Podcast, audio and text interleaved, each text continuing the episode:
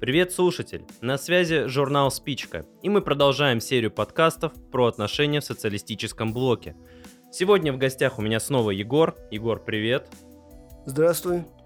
И тема сегодняшнего подкаста 1953-56 год. Все мы знаем, что произошло в 1953 году. Умер товарищ Сталин. И это имело свои определенные последствия. Давайте об этом и поговорим. Да, сегодня будем говорить о трех годах э, с 53 по 56.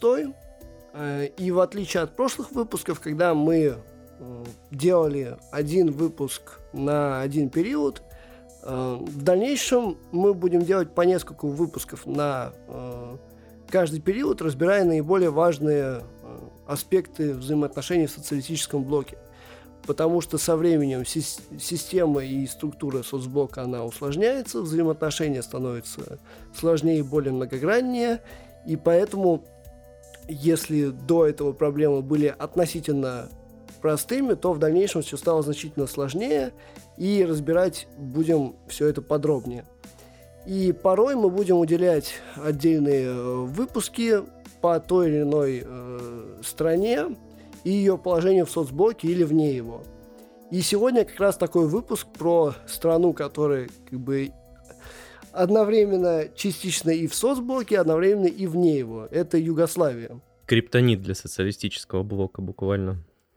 Да, социалистическая страна, которая оказалась вне социалистического блока в полной мере и до конца своего существования полностью в него не вошла. Сегодня мы почти не будем касаться социально-экономических вопросов, а в основном разговор пойдет о международных аспектах и политических, и дипломатических. О том, как э, в период 53-56 года советское руководство пыталось налаживать взаимоотношения с Югославией. И этот период интересен тем, что о нем, в принципе, мало знают как обычные люди, так, в принципе, он мало исследован. Если события, связанные с 53 годом, более исследованы, с 56-м, Э, с 20-м съездом, то вот э, период между ними, о нем мало говорят, и он все еще такой несколько скрытый. Но именно в этот период происходил процесс активной э, нормализации взаимоотношений между СССР и Югославией и в этот период закладывались многие практические и теоретические вопросы, которые будут решать далее. О самом же конфликте СССР и Югославии мы говорили в первом выпуске – и э, об этом вы можете послушать э, там. Так вот, нормализация советско-югославских отношений – это довольно интересный пример, на котором можно описать изменение подходов советского после сталинского руководства к соцстранам по сравнению со э, сталинскими временами. И сам факт того, что э, руководство СССР решило налаживать взаимоотношения с Югославией, уже говорит о многом. Потому что если вспомнить, то клику Тита э, называли фашистами, э, или там порой вампиры тоже были, и всякое такое, о чем мы тоже говорили, говорили ранее. Но за три года позиция советского руководства изменилась кардинально. Югославия стала если не официально, то э, как бы неофициально считается социалистической страной, хотя и вне блока. И э, это, можно сказать, очень быстрое изменение общественного строя за три года от фашизма к социализму. Ну так, может быть, можно сказать, что просто потому, что в СССР тоже пришла фашистская клика Хрущева, буржуазия пришла к власти в СССР, произошел буржуазный переворот. Нельзя ли так сказать? Может быть, в этом проблема? Да, это известная позиция сталинистов. А, но, во-первых, в это время еще позиции того же Хрущева были очень неустойчивы, и он как бы, только пытался пройти к власти. А во-вторых, он, как мы увидим далее, изначально не очень стремился рвать со сталинским прошлым, а, и как раз-таки э, дискуссии с югославами сподвигнули его во многом к переосмыслению роли Сталина – и, э, во-вторых, и Хрущев, и другие, кто были в его круге, да и те, кто были с ним не согласны, они, ну, были и до этого в команде Сталина, во многом вышли из этого.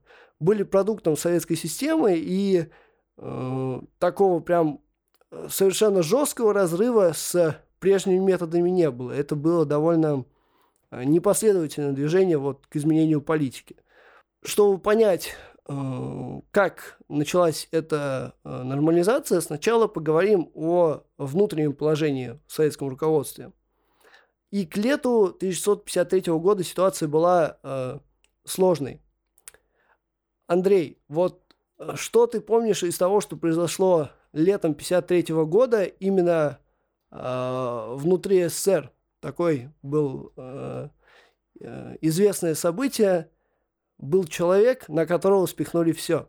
Я помню, что вроде как Берия оказался агентом британской разведки, и в нем было все проблема. Это в этот период произошло? Да, да, это летом 1953 э, года Берию репрессировали а уже в декабре э, расстреляли, расстреляли.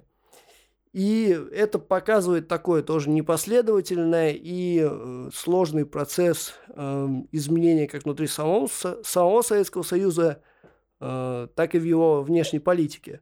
Потому что, с одной стороны, действительно начали проходить э, изменения, и отход от ряда сталинских принципов, в частности, тот же Берия провел реабилитацию – политзаключенных по делу врачей и других политических процессов поздней сталинской эпохи.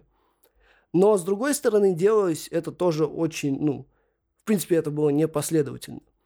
Хотя так называемая команда Сталина, в которую ходили Хрущев, Маленков, Молотов, Булганин, Каганович, Микоян и в том числе Берия, они не были против, собственно, процессов э, изменения и даже выступали за исправление проблем, назревших э, в позднесталинские годы, которые тогда еще не исправляли. Но среди них как раз Берия очень сильно выделялся, и летом 1953 года его репрессировали. Но это было, как бы так скажем, объективное, объективное решение, или это все-таки была борьба за власть?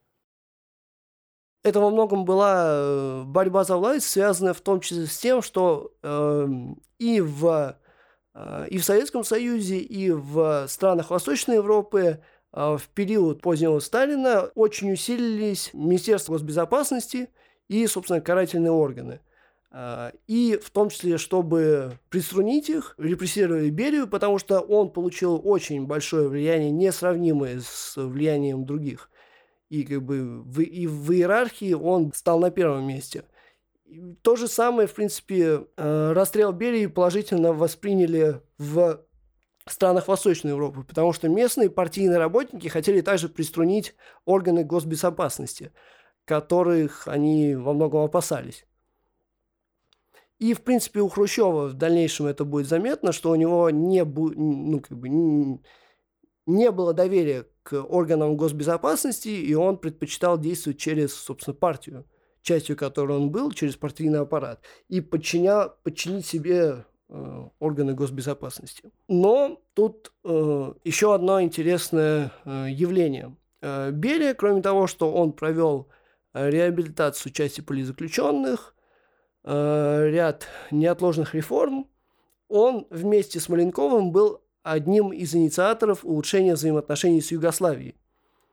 И это стало формальным поводом для его репрессий потому что вместе с Маленковым Берия подготовил э, письмо к югославским руководителям. Вообще до того, как было подготовлено письмо, уже вместе в советском руководстве решили, что нужно проводить нормализацию. Э, были восстановлены дипломатические отношения, но шло все это очень медленно. Берия вместе с Маленковым подготовили письмо для Тита, э, которое начиналось вот с таких слов. А, Маленков, Берия и их друзья стоят за необходимость коренного пересмотра и улучшения взаимоотношений обеих стран. Ну, не начинались, но там была такая строчка. Но когда уже Берию обвинили, в качестве одного из обвинителей выступил сам Маленков, и фраза сократилась до «Берия и его друзья» и далее по тексту. Э, такая вот интересная подмена. Э, югославы э, внимательно следили за событиями в СССР и думали как бы изначально восстановили дипломатические отношения, но думали, что расстрел Берии резко все это прекратит, потому что как раз Берия был одним из инициаторов. Э, но, как оказалось, не так, потому что э, ну, расстрел Берии произошел не... Ну, это был только формальный повод. На деле, да, расстрел Берии произошел из-за внутрипартийной борьбы, и просто на него скинули все, что только было можно. Далее мы увидим, что на него скинули то... Порой скидывали э, одно, а потом ровно наоборот – то, что он, собственно... Да, мы знаем, э, значит, раз это расплавлял девушек в ванной с кислотой с концентрацией 146%. Да, мы эти истории знаем замечательные. Так вот, хотя э, советское руководство в то время еще воспринимало Югославию как буржуазную страну, э, но э, уже к сентябрю Э, в сентябре 1953 года в прессе и научных публикациях отсутствовали какие-либо упоминания о фашизме. То есть уже какая-то эволюция в положительную сторону произошла. Я не буду описывать все подробности и события нормализации, остановлюсь лишь на а, основных. Подробнее про это можно прочитать э, в работе Демского «От конфликта к нормализации». Э, мы ее прикрепим к подкасту. И там исследователь очень подробно, вплоть там до месяцев, описывает весь процесс, как все изменялось. Но вернемся к теме. Вплоть до середины 1954 года существенных подвижек нормализации почти не было. Хотя подготовка шла уже с января 1954 года. Потому что в это время в Югославии начался процесс э, против э, Милана Джилса. Милан Джилс – это такой довольно интересный Э, деятель, тоже один из югославских партизан и один из приближенных к Тита, так сказать, член э, руководящей четверки. Он был главным идеологом э, в Югославии. И что интересно, в отличие от советского руководства, когда произошел раскол, просто начались вот штампы про фашистскую Югославию, а в самой Югославии стали э, попытались осмыслить, а почему, собственно, произошел этот раскол, а почему вышло так, э, и этим занялся в том числе Джилс. И он был одним из тех, кто критиковал Советский Союз за бюрократизм, там, за перерождение и так далее.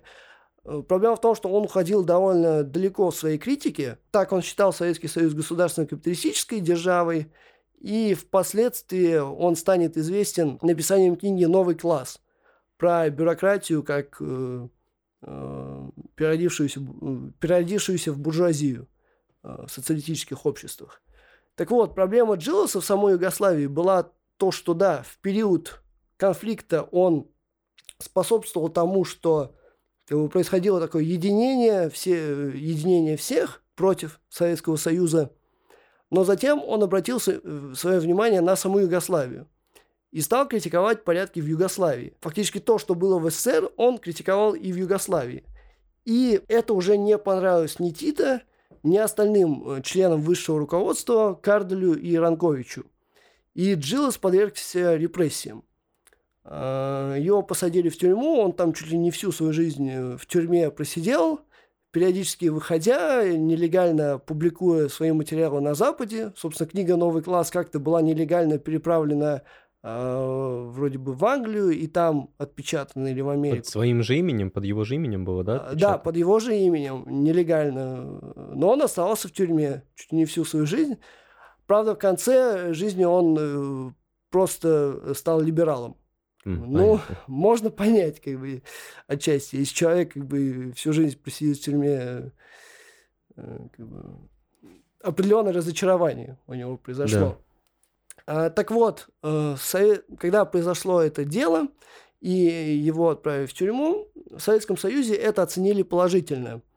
С этого времени э, как бы, в Советском Союзе стали признавать, что в Союзе коммунистов Югославии, это было, так называлась Коммунистическая партия Югославии, э, есть здоровые тенденции. И даже есть марксисты. Угу. Хотя эти марксисты и руководят буржуазным государством. Логично. Эм, но до лета 1954 года существенных подвижек, как я уже сказал, не было. Потому что в СССР была внутрипартийная борьба э, между тремя претендентами на сталинское наследие. Э, Андрей, как ты думаешь, кто это был? Ну, Маленков, я знаю. Так, ну, ну, я буду говорить так, я не, не смогу сгруппировать конкретно по группам, я могу сказать, что по, так скажем, представителям этих групп. То есть это были группа Маленкова, группа Хрущева И, не знаю, может быть, Молотов был третьим, кто вот по этим трем людям группы были разбиты. Да, верно.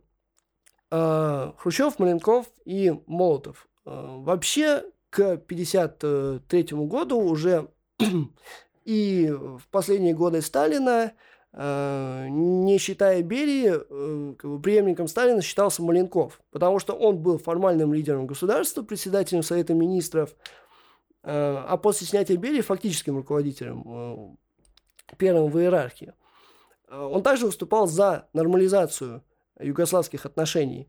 Но проблем было две э, с ним, которые его в дальнейшем и подкосили. Во-первых, его новый курс, хотя положительно, э, положительно повлиял на экономику, на социальные отношения, перераспределил э, инвестиции в легкую промышленность, но он был временным, потому что э, многие директора крупных предприятий и военного промышленного комплекса, да и в принципе военные были этим недовольны. Э, за счет критики такого курса Маленкова Хрущев и выдвинулся. И Хрущева стали поддерживать руководители крупных предприятий и военные. Также проблема Маленкова было то, что он был одним из инициаторов антиюгославской кампании э, в 1948-1949 году и входил в руководство Коминформа, э, собственно, органа, который во многом и вышло так, что стал основным рупором антиюгославской пропаганды и инструментом воздействия на партии Восточной Европы для репрессий титаистов. И хотя югославы, в принципе, относились к нему, к Маленкову положительно, потому что видели его как инициатора а, нормализации, э, но он как бы все равно был, так сказать, зама э, замарными руками. Пятнышко осталось, понятно. Угу. Да, пятнышко осталось. А, второй, так сказать, сильный человек в руководстве, это был Молотов. А, он, собственно, старый большевик, со времен там, начала советского государства, а, тоже ближайший советник Сталина, там и, ну, не советника, а, так сказать, товарищ Сталина, и в, там, и в 30-х, и в 40-х, всегда там, когда Сталин что-то подписывал, э, направляли ей Молотову, и тоже человек, который занимался многим, и на тот момент он эм, Хотя какое-то время он впал в немилость Сталина, и его перевели на другую должность с министра иностранных дел. Но в марте 1953 года он вернулся на должность министра иностранных дел. Он э, тоже был согласен на нормализацию отношений с Югославией, э, но с оговоркой, как с буржуазным государством. Э, эм, он не был готов идти дальше – и в этом плане он был довольно, э, несколько так, э, довольно сильно догматичен и не готов к каким-то новым таким э, веяниям времени. Э, также Молотов был, собственно, министром иностранных дел, что создавало проблемы Хрущеву, потому что Министерство иностранных дел было одним из ключевых э, и, в принципе, взаимоотношений с миром и социалистическими странами. И если в ЦК Хрущев уже имел лояльных себе людей, то э, в госаппарате и в МИДе нет. И Молотов мог через МИД э, напрямую влиять на э, политику советского государства. И таким образом это противостояние было не только личным, но и противостояние структур. Как бы партийная бюрократия оставила себе под контроль в большей степени государственную. Стоит также поговорить о новых методах советской дипломатии, которые применял Хрущев. Э, во-первых, Хрущев не очень доверял э, постоянным органам, в частности, Коминформу. Э, он предотвратил попытку вновь по-новому начать его работу, потому что Коминформ был в таком э, апатичном состоянии. Часть его структур работала, но очень медленно и не так активно, как до там, 48-49 э, год, самые активные годы антиюгославской кампании. Хотя изначально он защищал Коминформ как структуру в разговорах с югославами, но затем согласился на его расформирование. А, но об этом мы поговорим уже в следующем выпуске. Также он предпочитал временные совещания, которые потом будут организовываться после 20-го съезда. Во-вторых, что ярко проявилось в отношении с югославами, Хрущев э, сам ездил э, в страны, в отличие от Сталина, и дальше мы чуть подробнее поговорим про а, то, как он сам поехал в Югославию в 1955 году.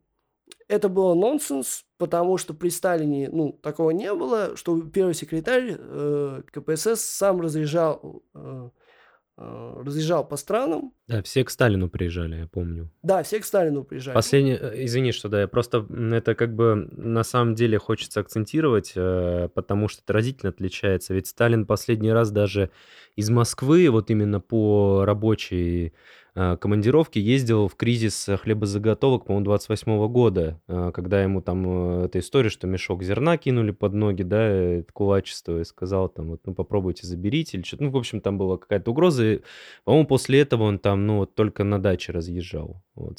Он разъезжал на даче, ездил во время войны в Тегеран, угу. Потсдам, когда была Потсдамская конференция. Ну, это уже как бы несколько иной уровень, это уже даже за границы соцблока выходит уже. Ну, тогда еще не было прям так соцблока, да, то есть это уже а, уровень лидеров государств, тут уже по-другому нельзя. Вот, и это не критика, да, Сталина, просто хочется сказать, что сама форма наверняка тех, кому приезжал Хрущев, как бы показывала, что сейчас немножко другие отношения, уровень отношений стал другой, вот. То есть э, как более равный, что ли. Да, э, отношения стали несколько иными, и это был один из методов дипломатии э, Хрущева.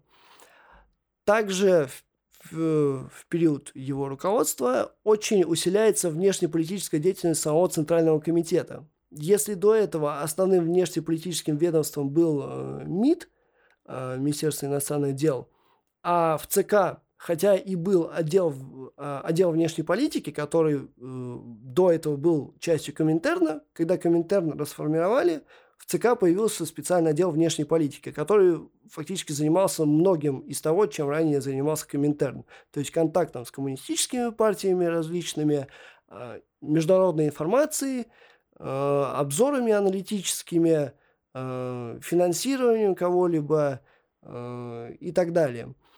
Но до 1953 года он не был настолько решающим. Там довольно много важного происходило в этом отделе, а, но основным все же остался МИД. То отдел внешней политики уже при Хрущеве занимает примерно равное положение с МИДом, а позже даже начинает подчинять себе МИД и курировать его деятельность, а также деятельность разведки и спецслужб. Тут мы также видим усиление роли партии над государством. Что интересно, э, будущий идеолог брежневской эпохи э, Суслов начинал работать как секретарь ЦК КПСС именно с этого отдела. И как раз в период э, советской югославской нормализации в первый год, 53-54, он был заведующим отдела. Э, и потом поднялся до больших высот. И во многом как раз в период нормализации многие документы подготавливались именно в отделе внешней политики – Хрущев постоянно э, обсуждал с э, секретарями э, этого отдела. Полюс подготовки внешней политики перемещается в партию, в ее руководство. Егор, скажи, пожалуйста, в чем вообще вот этот принципиальный момент, что кто-то выбрал путь сближения с Югославией, а кто-то решил оставить все как есть? То есть э, в чем причины и почему мнения разделились? Осталось бы это фашистская клика, и все, дальше бы боролись за свое влияние в партии. Советское руководство в принципе, понимала, что кампания против Тита, во-первых, она провалилась, потому что как бы, была э, надежда, что режим падет, что придут лояльные, там даже и был так называемый Союз э, патриотов Югославии, он э, базировался вроде как в Румынии, в Бухаресте, э, в штаб-квартире Коминформа.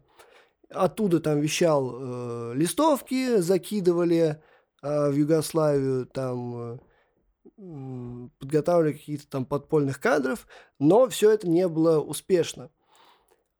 Поняли, что ну, как бы нужно и менять как-то тактику, и что э, режим Тита, он ну, достаточно стабилен.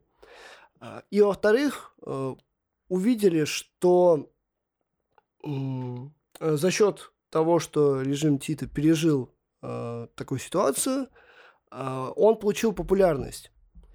Так как было как бы, и страны, которые как бы были не согласны с Советским Союзом. И вот сам этот конфликт, он, э, как я уже говорил, привел к разочарованию ряда коммунистов, которые были и в соцстранах, и, в принципе, по миру, то, что Советский Союз по какой-то причине резко ополчился против социалистической страны. А Югославия, наоборот, за счет этого получила большой престиж, потому что они как бы выставляли себя, да и, в общем-то, были революционерами, которые практически сами пришли э, к власти Красной Армии, хотя там помогала в осаде Белграда, э, но тем не менее.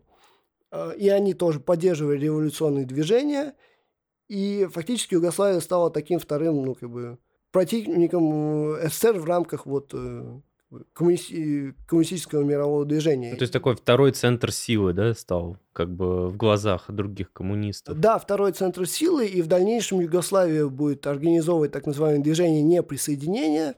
Туда войдут как эм, как бы левоориентированные режимы, которые не согласны с СССР, так и центристские буржуазные режимы, например, э, в движение присоединения войдет Индия, э, э, Египет при Насере, хотя они тоже будут сотрудничать с СССР, но не входить в блок. И движение неприсоединения будет пытаться делать какие-то свои акции там против войн и всякого такого. То есть Югославия, и мы публиковали книгу как раз про это, потому что движение присоединения будет активно уже в 60-х годах в большей степени. И то есть это было таким эм, ча- новым полюсом силы, вот, так сказать, в двухполярном мире. Потому что он не был строго двухполярным, и вот тоже движение присоединения играло свою роль. И Югославия тоже имела очень большой международный статус. Плюс э, советское руководство стало опасаться того, что Югославия войдет в, в, в Западный Союз. Э, хотя Югославия не стремилась войти в НАТО и всегда подчеркивала это, что несмотря на помощь, которую американцы оказывали, американцы оказывали помощь, потому что хотели как бы через Югославию пробить блок в коммунистическом мире. Но югославы всегда подчеркивали, что да, мы получаем помощь, но основной принцип – это автономность во внешней политике, и мы сами решаем, кто мы, а мы как бы коммунисты. Про это забывать не стоит. И в это же время у югославов э, проходят переговоры с Грецией и Турцией о создании Балканского пакта. Это военный э, союз между этими странами э, для защиты как бы, такой, ну, не мини-НАТО, но э, что-то похожее. И как раз югославы это сделали в том числе для защиты от СССР, потому что боялись реально вторжения. И вот вплоть до конца где-то 53 года в Югославии было военное положение. Реально опасались, и были инциденты на границе и так далее. Э, и поэтому вошли в блок с Грецией и Турцией. Но тоже Э, в процессе дискуссий с советским руководством, когда этот вопрос тоже обсуждался, э, югославы говорили, что мы как раз и существуем как бы в этом блоке, чтобы он не стал как НАТО. То есть тоже э, войдя в блок, пытаясь воздействовать на вот, страны Турцию и Грецию, чтобы тоже какой-то агрессии не было. То есть югославы, с одной стороны, они подчеркивали свою автономность от Советского Союза, с другой стороны, автономность от э, западных стран. И все это создавало вот такой престиж. Поэтому советское руководство решило, что да, нужно как-то э, по-другому менять тактику. И особенно важно, важна Югославия стала для Хрущева, потому что э, Хрущеву нужно было на кого-то опереться. Э, руководство социалистических стран в то время было связано со Сталиным и с соперниками Хрущева. Э, с Молотовым, Маленковым, э, но не с ним, потому что Хрущев, вот вплоть до там, начала 50-х годов, никак во внешней политике особо не, ну, не выделялся, и не занимался внешнеполитической деятельностью. Извини, а можно вопрос? А Ульбрихт разве с Хрущевым не был в хороших отношениях? А, Ульбрихт был знаком с Хрущевым еще с времен Второй мировой войны, потому что под э, Сталинградом они вместе э, были. Но э, как бы Ульбрихт это такое исключение. Угу. И это а, ну, как бы одна, один из факторов, почему он как бы не был сменен потом ну, единственный руководитель в ну, кстати, нет, не единственный, но один из тех, кто как-то сумел адаптироваться к новой политике, потому что в Польше, в Венгрии, а, в Болгарии а, руководство сменилось, а в ГДР нет. Ну, я хотел сказать, что, то есть, ну, у Хрущева только Ульбрихт, если что, и был на кого опереться, но этого было недостаточно в этом смысле. Да, плюс сама ГДР не имела э, вот до там, конца 50-х какого-то авторитета в соцблоке, угу. но ее не воспринимали как государство, и тогда это ну, государством в полной мере еще не было, потому что как бы независимость будет провозглашена только в 1955 году. Э, до этого времени там где-то еще два года. Э, и опять же, тоже не, не гарантировано было, потому что это также было связано с провозглашением независимости ФРГ э, и снятием оккупации с нее. То есть, ну, как бы на ГДР он не мог на Ольбрихта никак опереться. И Хрущев э, хотел как бы сделать такую э, политическую кампанию из нормализации, чтобы показать, что он вот э, начал такую, ну, понятно, что не только он начал, но и он в том числе э, начал эту политическую кампанию и э, хотел получить Югославу своих союзников для проведения других своих э, и внешнеполитических, да и внутриполитических э, преобразований, получить их свои союзники. Плюс проблема была у Хрущева в том, что ему не очень доверяла и общественность СССР на тот момент, потому что тот же Молотов был значительно более популярен, а Маленков тем более, особенно в период там нового курса, э, появилась вот там известная фраза «Пришел Маленков, поедим блинков». Ну, этот сладкий пупс, конечно, с блинами сразу ассоциируется. Э, да.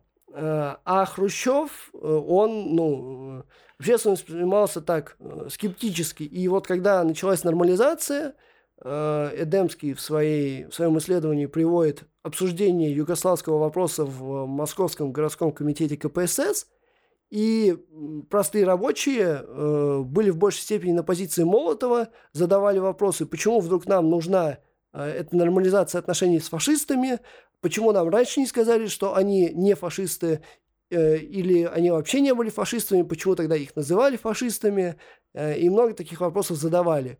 Или почему, э, может, вы нас обманываете, на самом деле они все-таки фашисты, и вы с ними сговорились, и у нас тоже будет фашизм, и много вот всяких таких вопросов. Тогда могу я сразу на будущее как бы так предсказать, что, возможно, одни, одной из причин десталинизации было обоснование новой политики? Можно так сказать? Э, в том числе, э, в том числе, э, да, и мы тоже сейчас чуть позже об этом поговорим.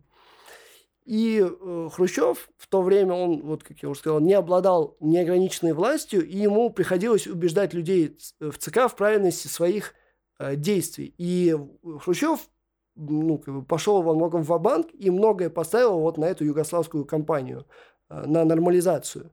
И в том числе за счет этого за счет определенного успеха этой компании, потом ему э, получилось продавать другие свои инициативы, такие как Целина, э, Совнархозы и э, подобное. То есть для него это имело особый такой, особый смысл. Также через Югославию советское руководство хотело продвигать свои интересы страны третьего мира, как раз потому, что Югославия налаживала с ними контакты.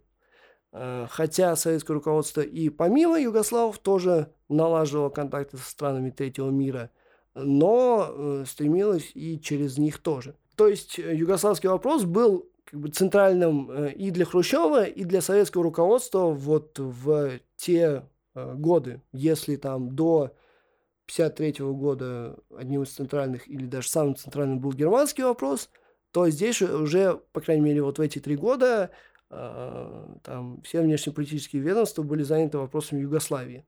Ну, не только ее, но и ее как э, основной. Э, и хотя вышло не во всем удачно, но нельзя сказать, что затея провалилась. Но вернемся к конфликту с Югославией. Э, летом 1954 года в ЦК было подготовлено письмо для Тита. Это очень интересно, потому что ровно год назад Берию за такое письмо как бы сделали как формальный повод для его репрессий. Ну, это год назад было, сейчас да, все по-другому. Да, да. причем Хрущев э, делал это как бы в отход МИДа. Молотов был э, информирован о подготовке этого письма, но не мог в том числе никак повлиять, потому что он был тогда э, на одной из конференций э, вне, ну, не в Москве. Совпадение? Не думаю. И Хрущев протолкнул в ЦК написать письмо. Э, ЦК было под, под авторством, собственно, ЦК КПСС и Хрущева подписано. Э, он послал его Тита, и это очень интересный тоже метод Хрущева, э, который он часто использовал. Либо сделать что-то и поставить перед фактом остальных, и уже потом это обосновывать и пытаться с этим разбираться, либо сделать какое-то заявление и уже затем воплощать его в жизнь. Так, например, тоже в процессе нормализации он там заявил, что, например, мы эм, мы договорились э, с другими социалистическими странами, и они все одобрили, э, нормализацию, но тогда они еще не одобрили, и уже после этого заявления э, Хрущев стал договариваться с другими руководителями соцстран. Никита Сергеевич, ты что творишь? Да, такие вот выкрутасы. И так началась переписка Хрущева с Тита.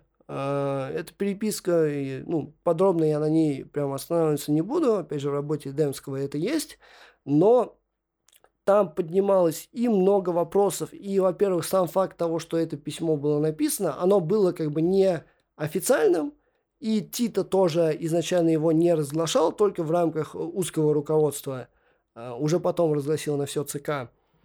Э, там поднималось и в переписке, и, в принципе, в процессе нормализации множество интересных вопросов. Э, например, это как раз переоценка роли Сталина. Изначально советское руководство и Хрущев не были как бы настроены на вот такую прям какую-то переоценку. То есть первые там месяцы после этого, по, после смерти Сталина и далее там перестали, стали его меньше упоминать э, в газетах, там э, и далее. Но какого-то существенного там вот подвижки к десталинизации не было. А, но в том числе эм, из взаимодействия с югославами э, это взаимодействие подтолкнуло к переосмыслению его роли, потому что югославы ставили часто вопрос об ответственности. А, кто виноват? Как бы советское руководство отчасти признало свою ответственность в этом. А, но они ставили вопрос, что это именно проблема Сталина то, что нужно э, переосмыслить этот вопрос. Э, тут само советское руководство очень хитро выкрутилось, когда вот э, через год и чуть позже, после расстрела и вот письма Берии, советское руководство говорило так, что это Берия э, начал советско-югославский конфликт, как бы э, и его там ну, служба безопасности, и что это все он. Это при том, что год назад его э, формально репрессировали за то, что он э, типа сотрудничал с югославами. Вот такие вот финты. То есть одна, с, в один год его обвиняет то, что он с ними сотрудничал, в другой год, что он развязал, развязал с ними конфликт. И чтобы не обидеть югославов, они сказали, что Югославы тоже виноваты, но виноваты не все, а виноват Джилос. То есть Берия э, в сговоре с Джилосом, как бы, ну, даже не в сговоре, а просто Берия сделал конфликт, и Джилоса его подогрел. Такие вот э, приколы были. У меня вопрос, а память людей, она дальше года типа не работает? Не, память людей работает, но...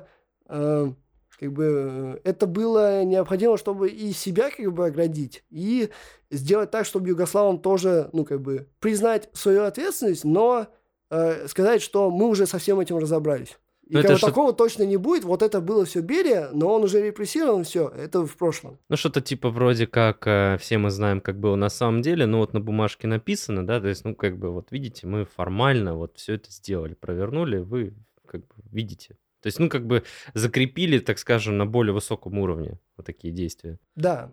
А, а югославы требовали более как бы глубокого, в том числе, осмысления и э, признания ответственности.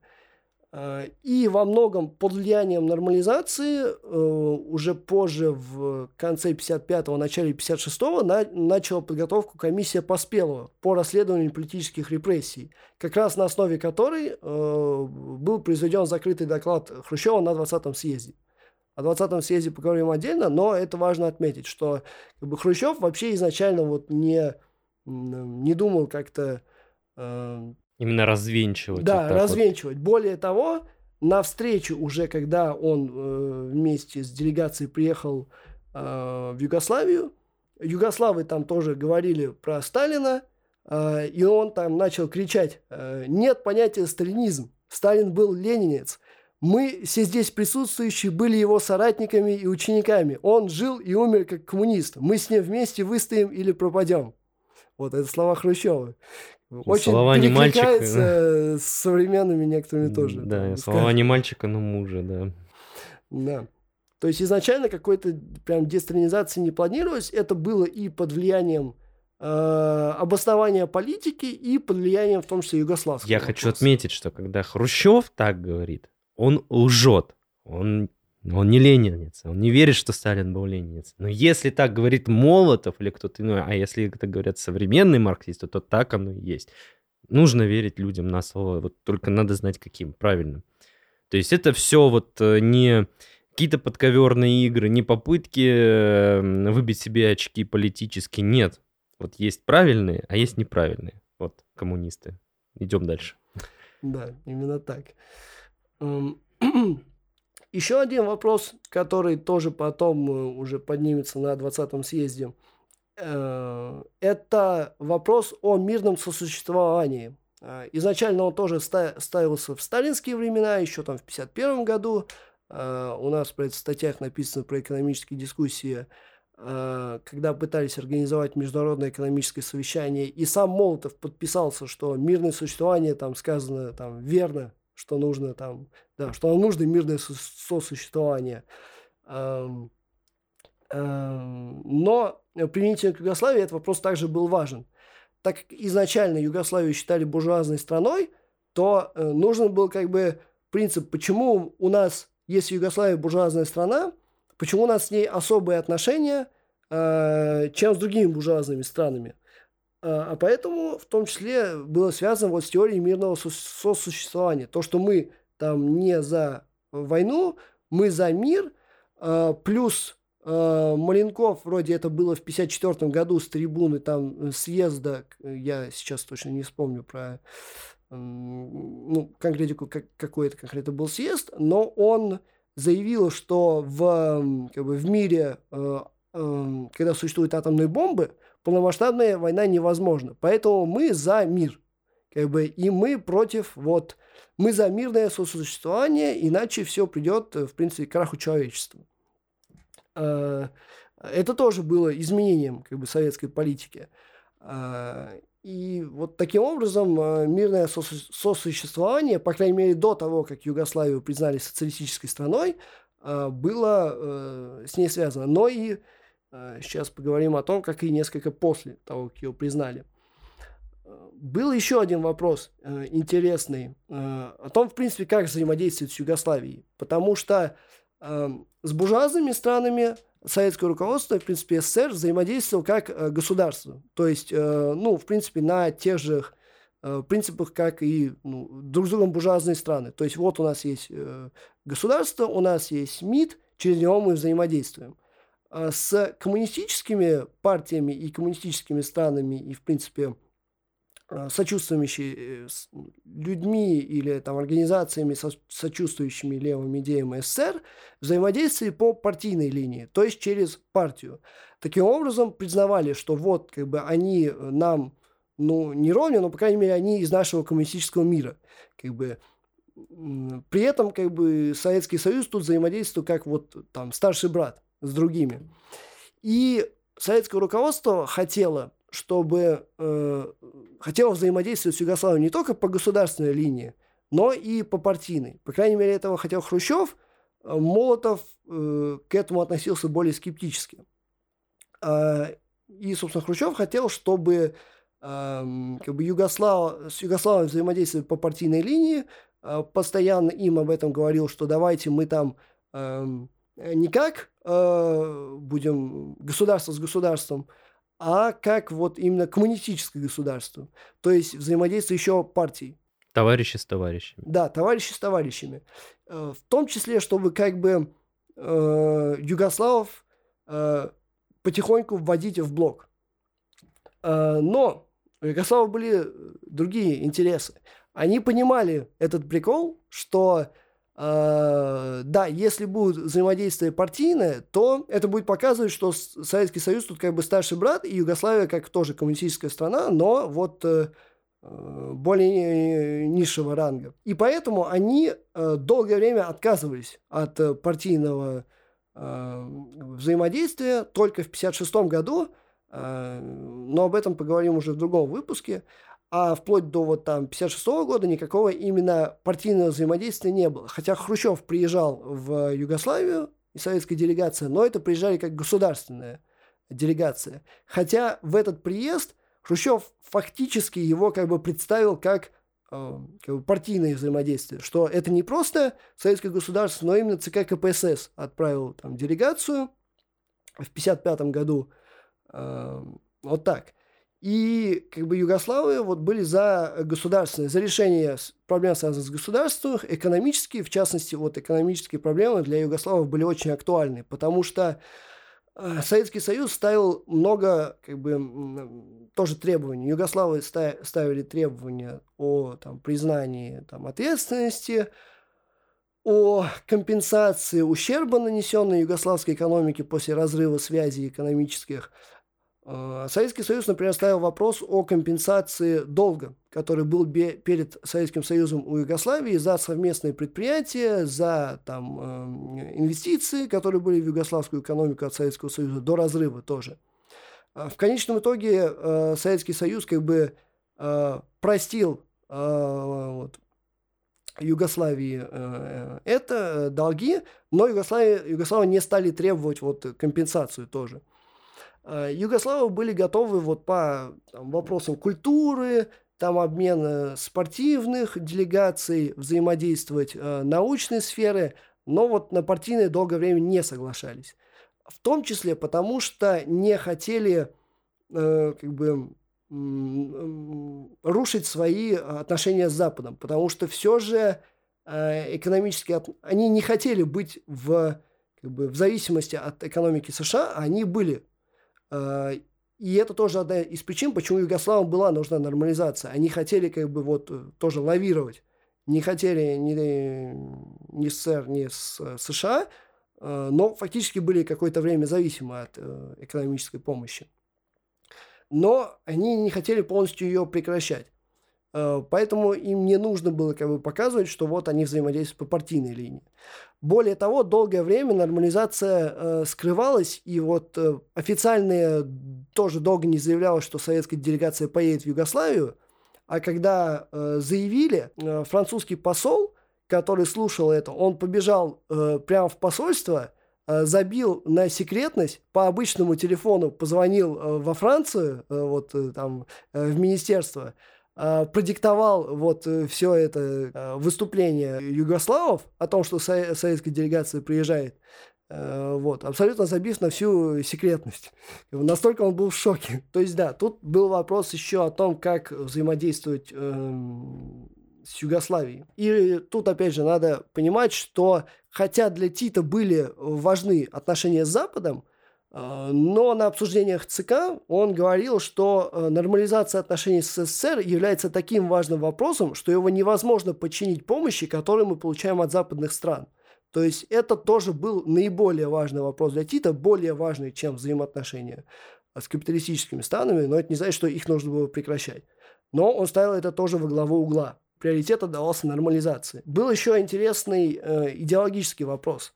Э, так югославы настаивали на э, отличие своей системы от советской, так как, по крайней мере, на словах, но и постепенно на деле они вводили э, систему рабочих советов, работали они поначалу кое-как, но сам факт такого заявления и заявление о том, что мы как бы строим социализм, который не по советскому типу, он в то время еще был достаточно похож на советский, но уже ряд принципов работы и партии, и государства, и экономики уже были иными.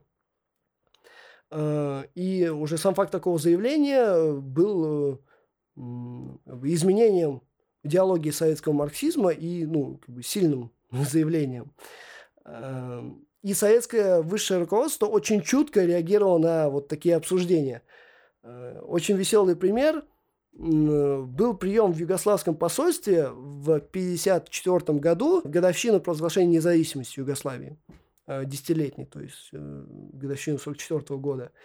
И туда пришло все советское руководство. То есть это было в югославском посольстве в СССР. Э, Хрущев, Молотов, Маленков, Булганин, Микоян и другие. И при личном общении югославы там начали рассказывать о желании достичь более высокого уровня общественного развития путем введения рабочих советов.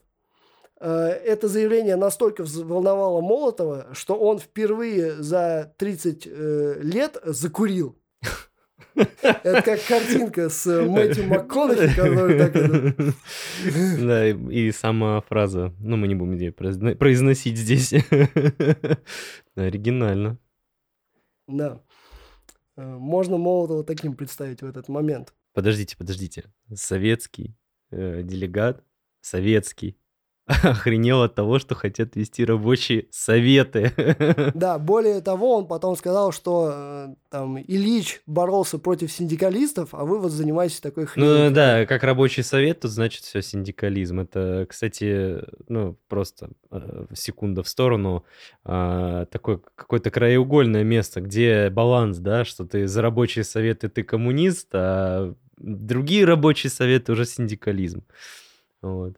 Ну, тут можно сказать, что во многом как бы, бытие определяет сознание, и если вот э, ослабление рабочих советов в СССР изначально это было ба- э, багом, то потом оно как бы стало фичей, и э, э так, уже все восприняли это как должное и как необходимое, и теоретически это как-то обосновывалось, что вот это как бы синдикализм, и мы, у нас по-другому э, народ правит.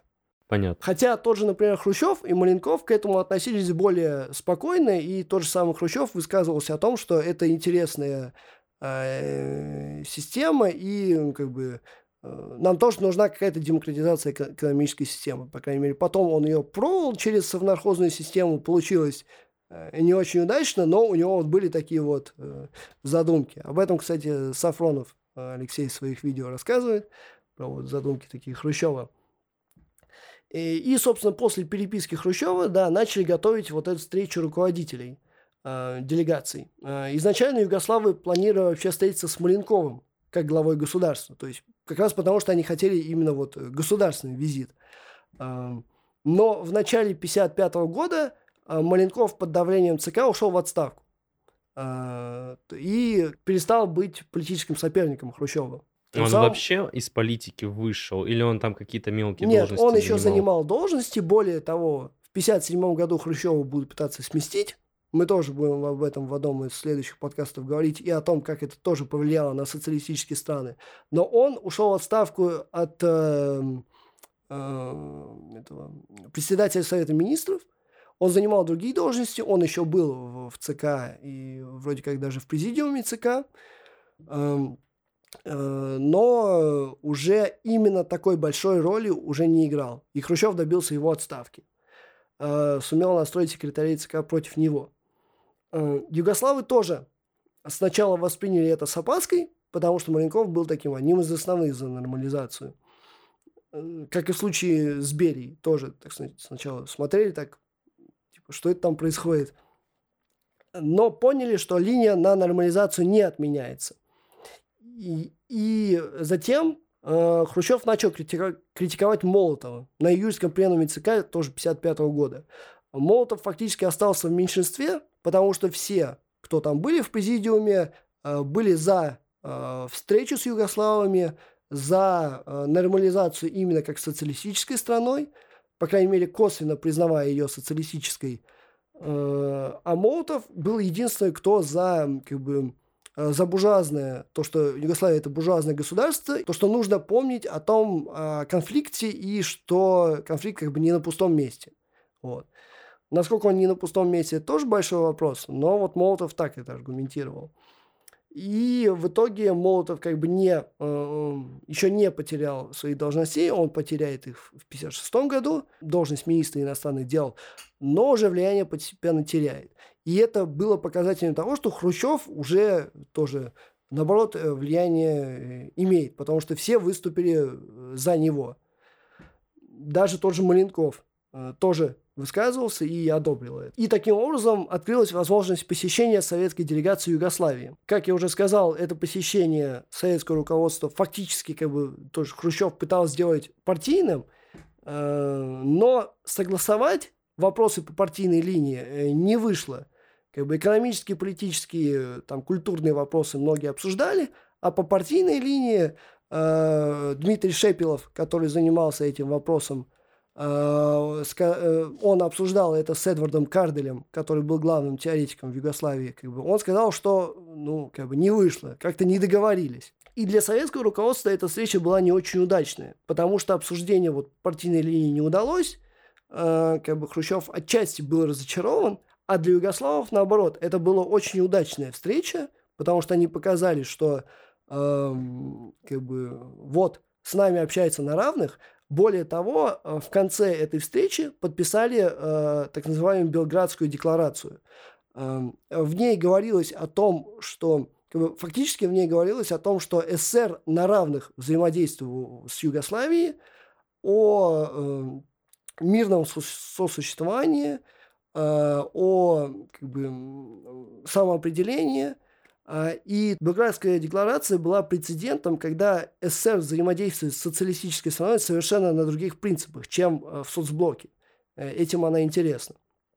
Таким образом, дальнейшие уже взаимоотношения с Югославией были как бы другими, и они никогда не были такими же, как э, в соцблоке. Хотя ее пытались туда включить, и даже Югославы какое-то там время тоже ну, то сближались, то отдалялись но это было всегда, вот всегда особый случай. И э, это, вот, эта Белградская декларация и вот эти принципы уже сыграют большую роль после 20-го съезда, потому что к ним в том числе будут э, апеллировать те, кто будет не согласен с положением в странах Восточной Европы. Вот таким образом развивалась нормализация, советско-югославских отношений. Понятно, что тут мы не могли охватить все, только наиболее важные как бы, моменты, а именно событийно можно вот, посмотреть э, в книге, которую мы, ну, не в одной только книге, там мы приложим э, литературу к подкасту, в ней уже можно именно событийную фактическую сторону изучить. И что мы можем подвести э, итоги какие? Что э, советское руководство, оно все-таки признало Югославию социалистической страной, косвенно. Оно признало свою вину, хотя и своеобразным способом скинув все на того же Берию и Джилса. И, опять же, как я уже сказал, это создало определенный прецедент. И Югославия всегда была в таком специфическом положении – Эм, и тут мы тоже можем видеть ряд вот как бы нововведений, которые обозначены, отличие от э, сталинского времени. Там, и признание вины, порой даже откровенные, в том числе на встрече там э, Хрущев довольно откровенно э, говорил об этом. И Хрущев часто пытался уступать. Э, если, ну, как бы, это было в том числе связано с тем, что у Хрущева не было такого авторитета, и он готов был отступать в чем-то, менее важным, чтобы получить более важное. Да, даже очень сильно отступать. Опять же, там в экономических отношениях с Югославией было сделано очень много уступок. То есть тут уже формируются новые как бы, принципы взаимодействия с соцстранами, вот, например, на примере Югославии.